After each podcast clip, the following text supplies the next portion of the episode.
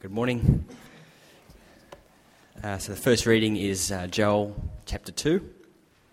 Um, we'll be reading from verses 18 to 32, and it's found on page 645. So, Joel chapter 2, verse 18.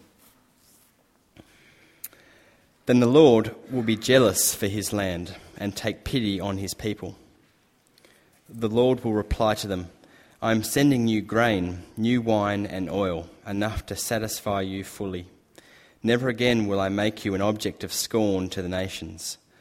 I will drive the northern army far from you, pushing it into a parched and barren land, with its front columns going into the eastern sea, and those in the rear into the western sea. And its stench will go up, its smell will rise. Surely he has done great things be not afraid, O land, be glad and rejoice. Surely the Lord has done great things. Be not afraid, O wild animals, for the open pastures are becoming green. The trees are bearing their fruit. The fig tree and the vine yield their riches. Be glad, O people of Zion. Rejoice in the Lord your God, for he has given you the autumn rains in righteousness. He sends you abundant showers. Both autumn and spring rains are before you. The threshing floors will be filled with grain. The vats will overflow with new, vi- new wine and oil. I will repay you for the years the locusts have eaten the great locust and the young locust, the other locusts and the locust swarm, my great army that I sent among you. You will have plenty to eat until you are full and you will praise the name of the Lord your God, who has worked wonders for you. Never again will my people be shamed. Then you will know that I am in Israel, that I am the Lord your God, and that there is no other. Never again will my people be shamed. And afterward I will pour out my spirit on all people. Your sons and daughters will prophesy. Your old men will dream dreams. Your young men will see visions. Even on my servants, both men and women, I will pour out my spirit in those days. I will show wonders in the heavens and on the earth blood and fire and billows of smoke. The sun will be turned to darkness and the moon to blood before the coming of the great and dreadful day of the Lord. And everyone who calls on the name of the Lord will be saved. For on Mount Zion and in Jerusalem there will be deliverance. As the Lord has said, among the survivors whom the Lord calls.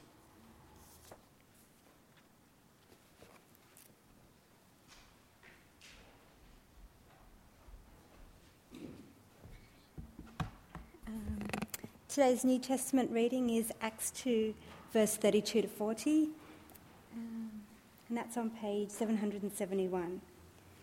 God has raised this Jesus to life, and we are all witnesses of the fact. Exalted to the right hand of God, he has received from the Father the promised Holy Spirit and has poured out what you now see and hear. For David did not descend to heaven, and yet he said, The Lord said to my Lord, Sit at my right hand until I make your enemies a footstool for your feet. Therefore, let all of Israel be assured of this God has made this, made this Jesus whom you crucified, both Lord and Christ. When the people heard this, they were cut to the heart and said to Peter and to the other apostles, Brothers, what shall we do? Peter replied, Repent and be baptized, every one of you, in the name of Jesus Christ, for the, for, for the forgiveness of your sins, and you will receive the gift of the Holy Spirit. The promise is for you and your children, and for all who are far off for all whom the Lord our God will call. With many other words, he warned them and he pleaded with them Save yourselves from this corrupt generation. This is the word of the Lord.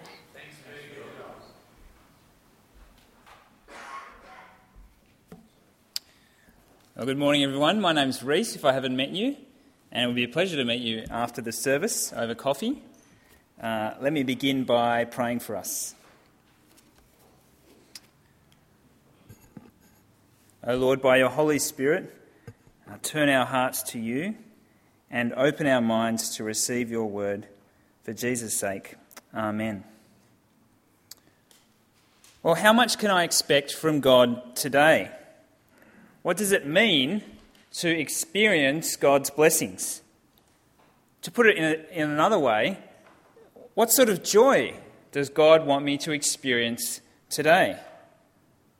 You, you can go along to Christian bookstores and uh, buy best selling authors who have written books such as Biblical Keys to Financial Prosperity and Redeemed from Poverty, Sickness, and Spiritual Death.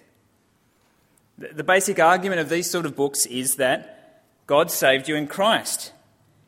And He's not only given you spiritual blessings, but material blessings, healing, prosperity. And so, if you have faith, you can claim those. But if you aren't experiencing health or prosperity, well, then it's probably a lack of your faith. Now, I've put the extreme form of that view across to, to make a point, but, that's known as the prosperity gospel, and it has received a lot of bad press, as you might have heard. But it would be easy for us just to write that off, wouldn't it? Just to write it off as, as greed masquerading as holiness. But before we write it off, I want us to notice that they're actually onto something, aren't they? Because don't we believe from the Lord Himself that God is in control, that, that prosperity is a good gift from God? It doesn't come from luck, it doesn't come just from our own hard work and abilities. It's a gift from God. And doesn't we, don't we also believe that the Bible talks about prosperity? I mean, listen to what our Old Testament reading talked about today. Rejoice and be glad, says Joel in chapter 2, verse 21. Surely the Lord has done great things. And again in verse 23, be glad, O people of Zion, rejoice in the Lord your God. For he has given you the autumn rains in righteousness. He sends you abundant showers. And he goes down, your, your vats will overflow with new wine and oil. See, Joel's saying, rejoice because God will bless you abundantly. Doesn't God want his people to be prosperous and, and joyful? And shouldn't, shouldn't we expect this from him? Because after all, we don't want to live our Christian life as if following Christ makes no difference, as if all the benefits lie ahead. And, and being a Christian is just like having a, a ticket to heaven in your back pocket and you just struggle through life like everyone else. Well, the prophet Joel spoke these words many years before Jesus, but what he says sheds great light on this question for us. What can I expect from God today? Well, first of all, how does Joel end up urging the Israelites rejoice and be glad? You might remember from last week Joel told the same people to cry. He told them, fast and weep and mourn. Because remember last week, Joel was warning them of a disaster looming, a disaster of a plague of locusts that would wipe out all their crops and leave them starving.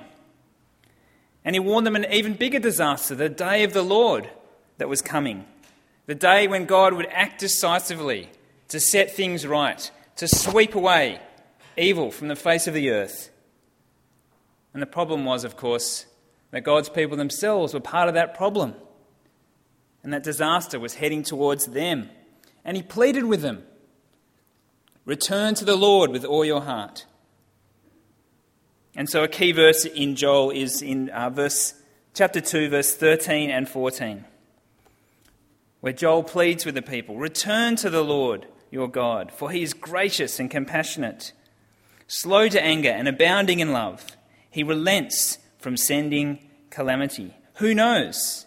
He may turn and have pity and leave behind a blessing. Who knows? You see, none of us can presume upon God's blessing. It's not like God owes us anything, it's not like He owes us a nice, comfortable life. And in the face of disaster, Joel says, all you can do is throw yourself on God's compassion. Who knows? And Joel, Joel leaves us hanging. What will God do? Well, the, the turning point comes soon. In verse 18, then the Lord became jealous for his land and took pity on his people. See, as, jo- as Joel had urged the people to repent because of God is compassionate, God actually responded with compassion, as is his way. He did show compassion, not because he had to, but because he just chose to. Because that's, that's the kind of God he is. He became jealous for his people, like a good husband is jealous for his wife and wants to protect her from harm. So the Lord spares his people. And what's the result of this? Well, the, he then promises them blessing and joy. I mean, first of all, he promises to stop the disaster of locusts, that the locusts will be driven away by God into the sea. But it's not just an end to the disaster, it's a complete reversal, a complete turnaround. God will rain down abundant blessing on the land. The threshing floors will be filled with grain, the vats will overflow with new wine and oil. It's this beautiful picture language again. But notice how it's like a mirror image of chapter 1. In chapter 1, we read about people weeping because wine was taken away from their mouths. And here in, in chapter 2, it's the reverse. The vats are overflowing with new wine. Instead of the fruit withering away and dying on the trees, the trees and vines will bear their fruit. Instead of people mourning because they can't offer God any, um, any sacrifices in the temple, people will praise God.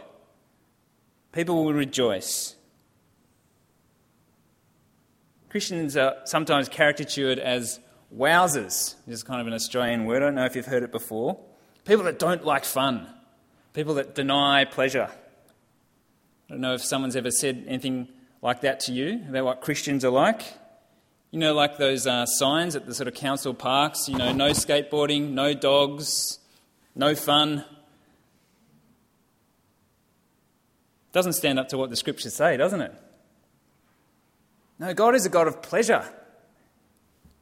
God doesn't want to leave his people in disaster, he delights to prosper them.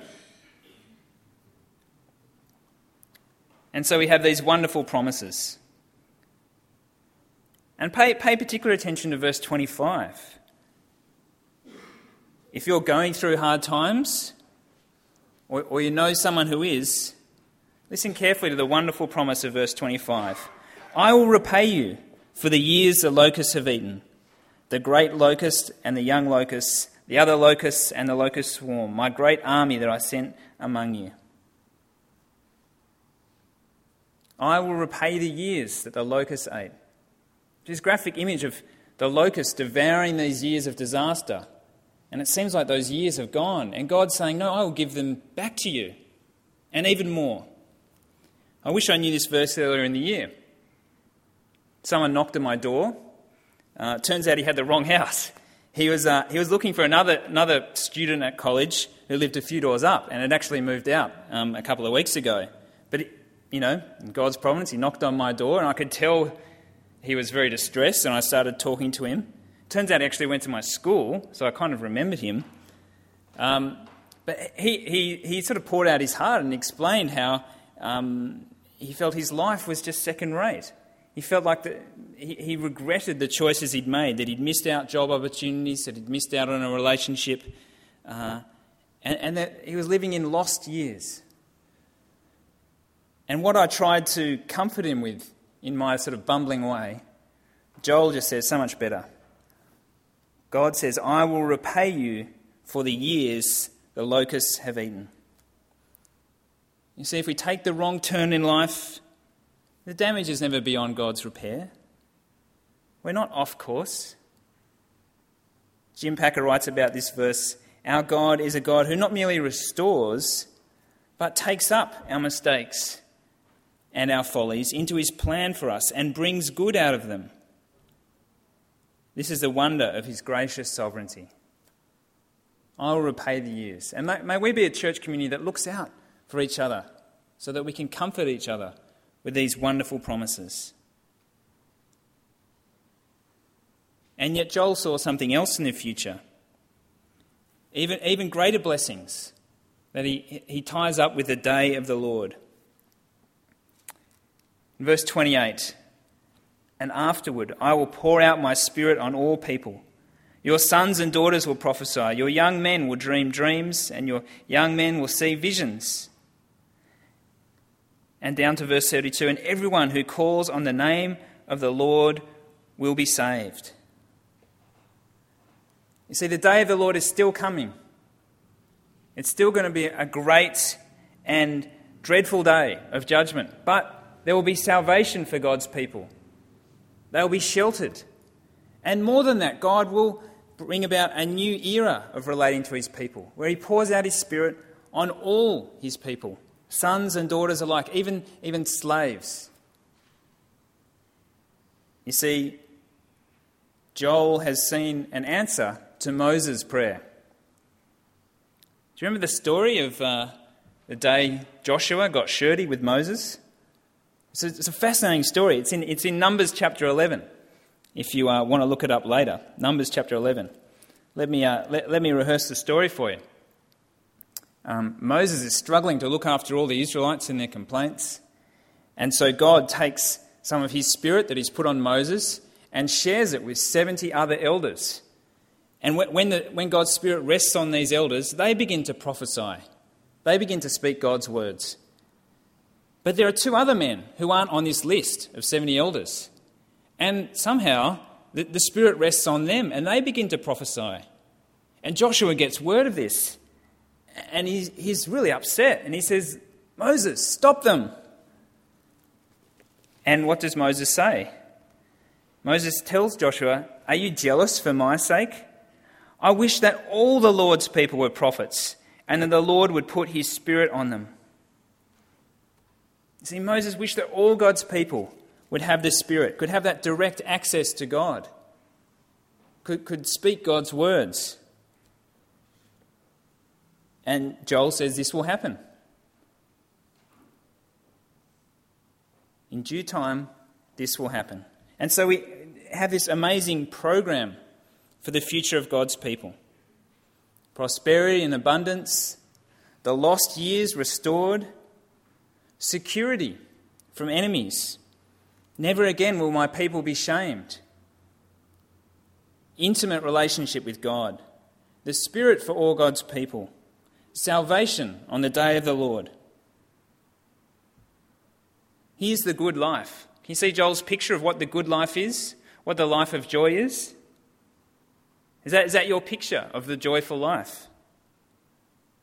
Mean, it's easy for us to be deceived by the, the images we see of celebrities on magazine covers and think that's the good life. But there's no lasting joy without the God centered life, without the life of joy that God gives. A life of joy without fear. But, of course, the burning question for us becomes well, when do these promises of blessings and joy come? It doesn't seem like my life now, Reese. My life feels more like the disasters that Joel spoke about in chapter 1. Human joy withering away like a dying fruit. Or maybe just somewhere in between, that kind of despair and joy. Well, Joel promised these things to the Israelites. And yes, we can assume God did stop the locust plague and he did give them good harvests. But we do know they didn't experience all these blessings. We know the history of Israel. We know that they suffered exile in Babylon, that when they came back to the promised land, life was never the same as before. They were ruled by foreign powers, first by the Greeks and then by the Romans. But another man of God came along, like Joel. Another man of God, and he claimed to know when these promises came true. Of course, this was the Apostle Peter. And our New Testament reading is part of the first Christian sermon ever recorded, where he got up in Jerusalem and he spoke to his fellow Jews and he quoted Joel because he was explaining to them something that had happened. Peter said, Look, the Holy Spirit has come. That's why all these people are speaking about what Jesus has done in foreign languages that you can understand. Read Acts chapter 2 for the details. It had caused quite a kerfuffle. People even thought, these people are drunk. And Peter said, No, this is what God had promised through Joel. Peter thought that it is Jesus who brings these great promises. He's the one that brings the day of the Lord. But it's not quite as simple as Joel might have thought. Because looking forward in time, Joel saw the day of the Lord coming like a storm front in the distance. But from Peter's perspective, when the, when the storm comes, when the day of the Lord comes, we see it's actually two storm fronts. If, if Peter had PowerPoint, he might have done it something like this. And so, what are the two arrows? I left that, I left that. This is the interactive moment of the sermon. What, what do you think the two arrows are? Who, want, who wants to have a guess what the first arrow is pointing up? Come on, the kids can do it. You can too.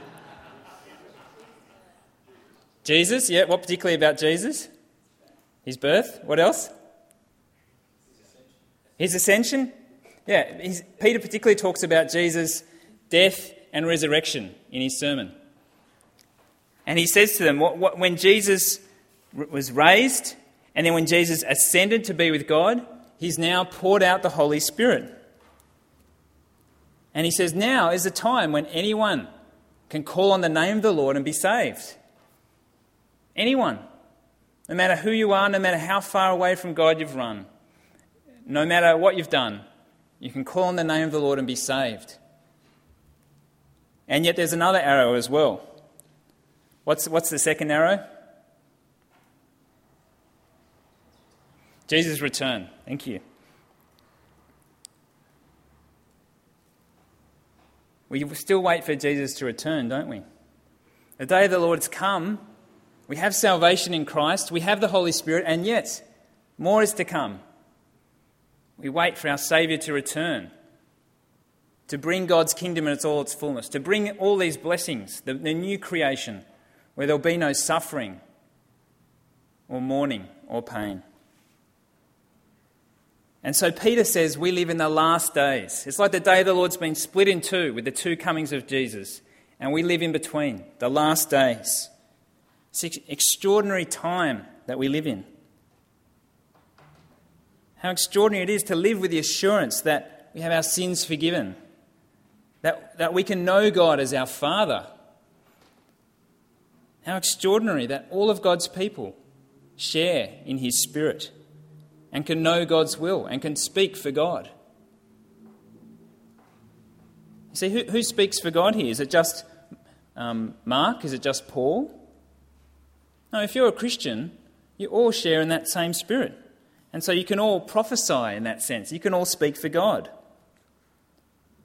I remember a, a, a Christian girl I worked with. In a way, she was like the lunchtime prophet. Liz, the lunchtime prophet. Because she would speak to people at lunch about Jesus. And she knew she had a message for God from them. She was humble. She knew she didn't have all the answers. She knew only that the, the Bible is infallible, not her. But she knew that she could speak for God, that she had something to say to them from God about Jesus and what God wanted them to do, to turn to Jesus.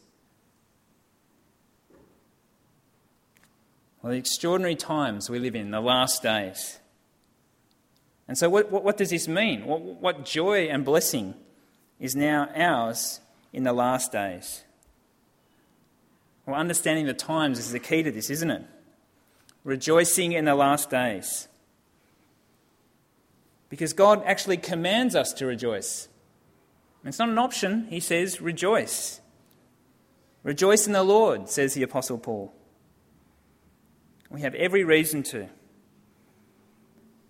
Because joy comes from God, doesn't it? And from our relationship to God in Christ. From the blessings that we have received in Christ and the blessings that we look forward to and we will receive. You know, we rejoice because we have every spiritual blessing in Christ. Every spiritual blessing, says Paul in Ephesians chapter 1. And we rejoice in hope of the glory of God. We, we know that when Christ returns, we will enjoy abundance with him. The locust years, the years of, of suffering and pain, will be repaid fully.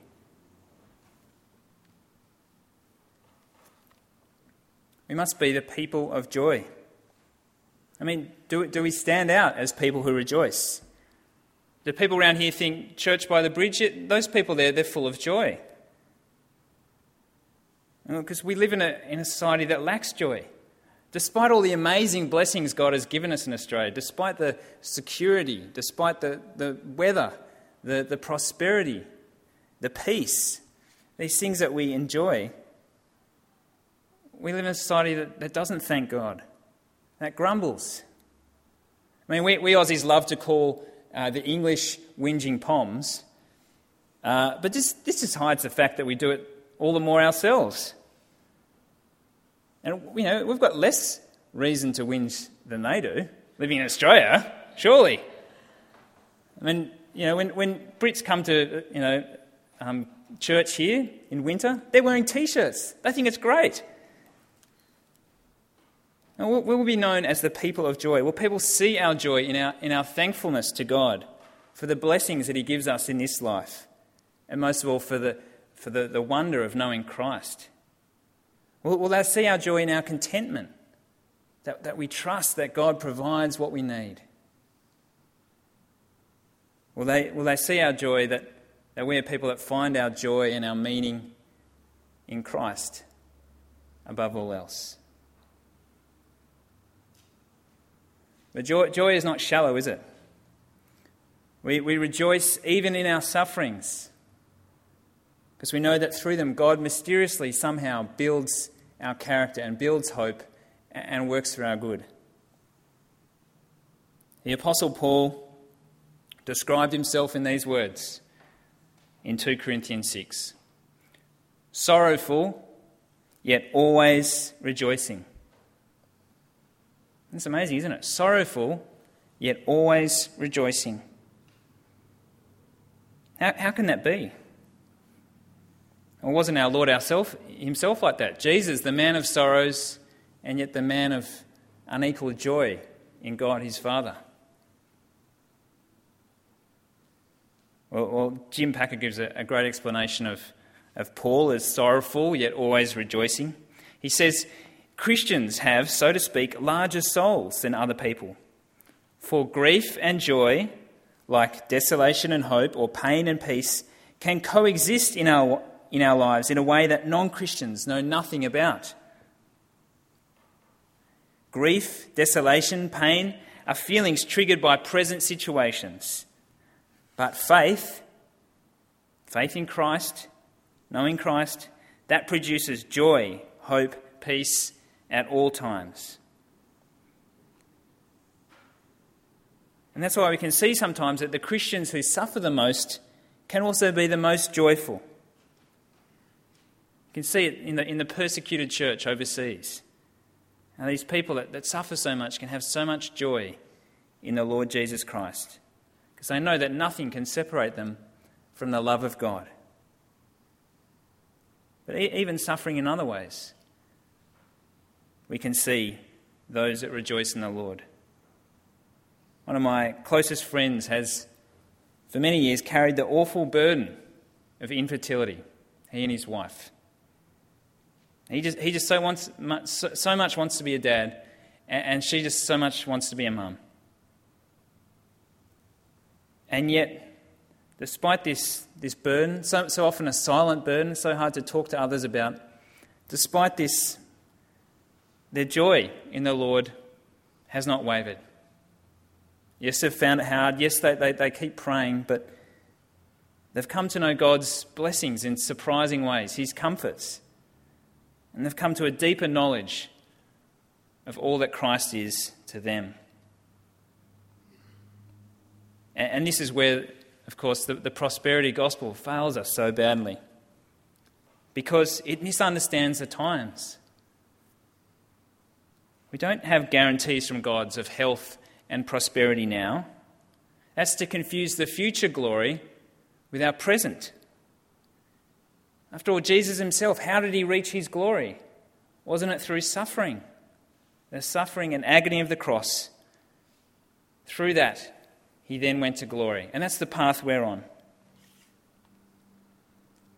Because, you know, it insults our, our brothers and sisters who are suffering persecution and poverty uh, in, in the Middle East or in Africa or in Indonesia. It insults them if we say, well, it's lack of faith that is behind their poverty and their illness. Now, there's no guarantees now, but we are guaranteed by God that the Spirit of Christ is leading us home through these sufferings that we experience. And that through these sufferings we may still rejoice. We live in the last days, the last days between Christ's resurrection and return. And so we walk like those Israelites of old who were freed from slavery in Egypt but had to travel through the wilderness before they reached the promised land. Well, that's like us. Christ has freed us from slavery to sin, slavery to death, slavery to the evil one, and He's leading us by His Spirit until we reach glory. And when He returns, our sorrows will pass away and our joy will be complete. Until then, let's keep rejoicing in the Lord, for He's done great things for us. Let's pray.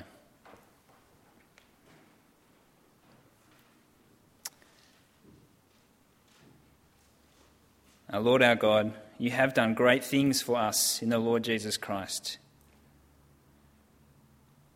In his death, you've given us forgiveness of sins. In his resurrection, you've given us the certainty of eternal life with him. In his ascension, you've given us the Holy Spirit so that you now live with us. I pray that we would be people of joy, that we rejoice in what you've done for us that we rejoice in the hope of the things that lie ahead of us. And I pray that even in our sufferings, we would rejoice and support each other in rejoicing until Christ returns. Amen.